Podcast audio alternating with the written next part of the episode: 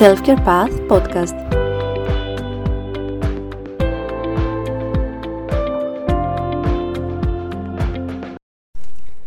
Γεια σας και καλώς ήρθατε σε ένα ακόμα επεισόδιο αυτού εδώ του podcast. Εύχομαι να είστε όλοι και όλες καλά.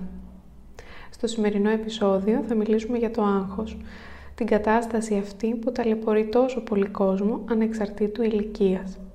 Για την ακρίβεια, αν και δεν θα αναλωθώ σε στατιστικές με τις οποίες νομίζω ότι όλοι και όλες λίγο πολύ έχουμε μια εξοικείωση, το άγχος και οι αγχώδεις διαταραχές είναι οι πιο συχνές διαταραχές σε ανθρώπους ηλικίας 18 και άνω στις δυτικές κοινωνίες.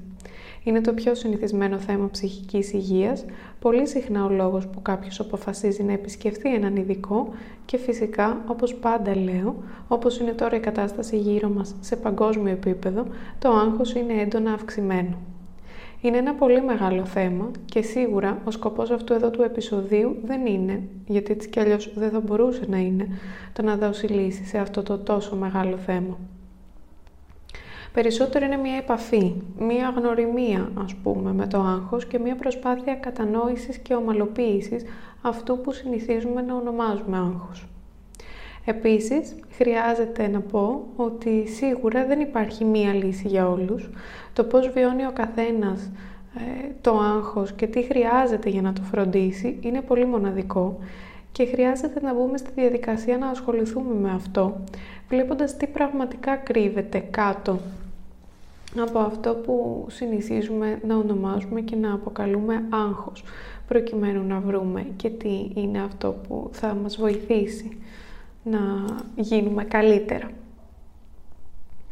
Έτσι λοιπόν, πολλοί είναι οι λόγοι που διαμεσολαβούν και το προκαλούν και στην πραγματικότητα το άγχος είναι ένας όρος ομπρέλα για να περιγράψει πολλά συναισθήματα και καταστάσεις που δημιουργούν στρες, ανησυχία, μια αίσθηση ότι δεν με χωράει ο τόπος, ε, έναν συνεχή προβληματισμό γύρω από καταστάσεις με αβέβαιο αποτέλεσμα, υπερανάλυση παρελθοντικών καταστάσεων και άλλα πολλά.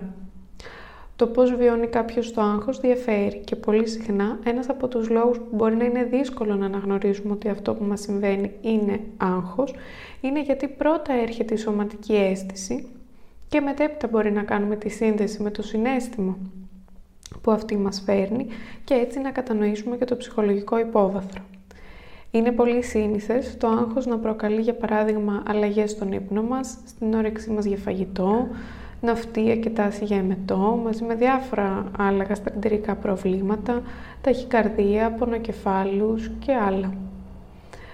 Κάποιοι άλλοι μπορεί να νιώθουν ότι ξαφνικά απομονώνονται από τον κόσμο, σαν να μην αποτελούν μέρος του, σαν να έχουν ένα μαύρο σύννεφο αρνητικών και αποθαρρυντικών σκέψεων που ακολουθεί κάθε τους βήμα μια αίσθηση κάπως σαν να μην είναι ο εαυτός τους.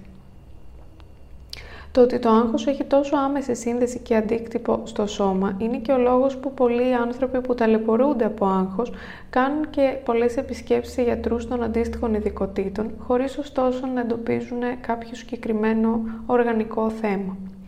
Επομένως, είναι μεν πολύ σημαντικό να αποκλείουμε οποιαδήποτε άλλη αιτία για κάθε τι που μας συμβαίνει, όταν όμως κάτι επαναλαμβάνεται τόσο έντονα και τίνει να δημιουργεί μοτίβα, είναι εξίσου σημαντικό να αρχίσουμε να το τσεκάρουμε αυτό, να δούμε μήπως έχουμε άγχος. Ε, όπως και να έχει, όπως και αν ο καθένας βιώνει το άγχος, είναι σημαντικό να πούμε ότι ε, δεν είμαστε μόνοι σε αυτό.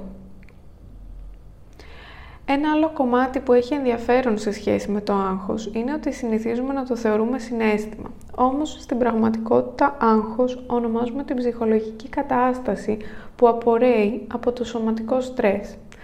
Άρα το άγχος δεν είναι συνέστημα, είναι μια κατάσταση και πάντοτε πίσω από αυτό υπάρχει κάποιο άλλο έντονο συνέστημα, όπως είναι η λύπη, ο θυμός, ο φόβος, τα οποία συνηθίζουν να κάνουν την εμφάνισή τους όταν πλέον το άγχος ηρεμεί. Έτσι είναι ενδιαφέρον ότι στη θεραπεία μπορεί κάποιος να έρχεται γιατί αισθάνεται ότι έχει υπερβολικό άγχος, σιγά σιγά όμως καθώς αυτό ηρεμεί ανακαλύπτει ότι τη θέση του έχει πάρει κάποιο άλλο συνέστημα που ίσως να μην είναι και τόσο άγνωστο και καινούριο για τη ζωή του ανθρώπου αυτού.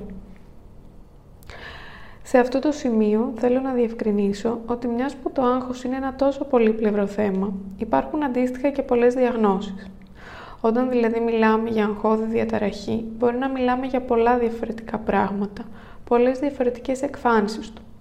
Δεν θέλω να μπω ωστόσο στη διαδικασία να αναλύσω όλες αυτές τις διαγνώσεις για δύο λόγους. Αφενός, γιατί υπάρχει πάρα πολύ πληροφορία εκεί έξω σε σχέση με τα πάντα και αυτό πολλές φορές λειτουργεί κάπως μπερδευτικά και παραπλανητικά. Το να διαγνώσω τον εαυτό μου με κάτι που βρήκα στο ίντερνετ ή διάβασα μπορεί να κάνει εν τέλει περισσότερο κακό από όσο καλό θα μπορούσε να κάνει. Οι διαγνώσεις που τόσο ευρέως και με τόση ευκολία χρησιμοποιούνται πλέον δημιουργήθηκαν και υπάρχουν για να εξυπηρετούν το σκοπό της ε, επικοινωνίας των κλινικών μεταξύ τους. Επομένως, όπως δεν θα μπαίναμε στη διαδικασία να μας διαγνώσουμε για κάποια σωματική ασθένεια και θα επιλέγαμε να πάμε στον αντίστοιχο γιατρό, είναι σημαντικό να πάμε και στον ειδικό ψυχικής υγείας για να διαγνωστούμε ε, για ό,τι είναι αυτό έτσι, που μας απασχολεί. Ο δεύτερος λόγος ε, όμως που θα ήθελα να αποφύγω να μιλήσω για διαγνώσεις είναι ότι το θέμα πάντοτε είναι να μπορέσω να βρω την αιτία όσων νιώθω και μου συμβαίνουν και όχι να αντιδράσω στο σύμπτωμα. Και αυτό γιατί ακόμα και αν εξαλείψω το σύμπτωμα, η ίδια η κατάσταση που μου το προκαλεί θα βρει έναν άλλο τρόπο να κάνει την εμφάνισή της και να μου δείξει ότι κάτι δεν είναι εντάξει. Έτσι το άγχος στην πραγματικότητα, παρότι είναι κομμάτι τόσων διαταραχών, έρχεται πάντα να υποδείξει ότι κάτι άλλο συμβαίνει, κάτι μεγαλύτερο υπάρχει στη ζωή μας, στο οποίο χρειάζεται να δώσουμε προσοχή. Κάπου εδώ να πω κάτι που συχνά ξεχνάμε για όλα όσα βιώνουμε. Το άγχος, όπως και κάθε τι άλλο, είναι κομμάτι της ζωής μας είναι αναπόφευκτο από τη στιγμή που κάθε μέρα ερχόμαστε αντιμέτωποι με τόσα πράγματα, τόσα ερεθίσματα, να βιώσουμε άγχος. Άλλωστε το άγχος είναι πρωταρχικά και προστατευτικός μηχανισμός γιατί προετοιμάζει το σώμα μας για μια πιθανή απειλή. Επίσης, στις εντός εισαγωγικών κατάλληλες δόσεις μπορεί να είναι και βοηθητικό αν λειτουργεί ας πούμε ως κίνητρο στο να κάνουμε κάτι. Μπορεί για παράδειγμα να μας βοηθάει να ασχοληθούμε με κάτι ενδελεχώς, οπότε εκεί μπορεί να μας δίνει και μια όθηση στο να προετοιμαστούμε επαρκώς. Και όλα αυτά τα λέω γιατί είναι σημαντικό να μην έχουμε προσδοκίες από τον εαυτό μας ότι δεν θα αγχωθούμε ποτέ ξανά ή να μην δαιμονοποιούμε εντελώς όλα όσα βιώνουμε. Όλα κάτι έχουν να μας πούν. Το πρόβλημα ξεκινάει όταν το άγχος ή το οτιδήποτε λειτουργεί εποδεστικά στη ζωή και την καθημερινότητά μας. Όταν δηλαδή αντί να λειτουργεί ως κίνητρο, λειτουργεί ως τροχοπέδι και αντί να μπορούμε να προχωράμε με αυτό, να κινητοποιούμαστε.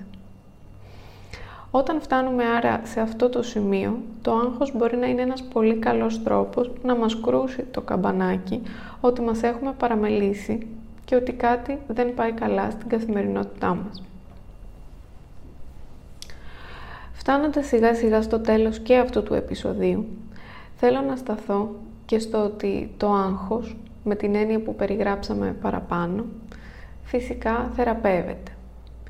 Είναι λοιπόν σημαντικό να μην το αγνοούμε και να βρούμε τον τρόπο να δημιουργήσουμε μία καθημερινότητα όσο το δυνατόν πιο λειτουργική και βοηθητική.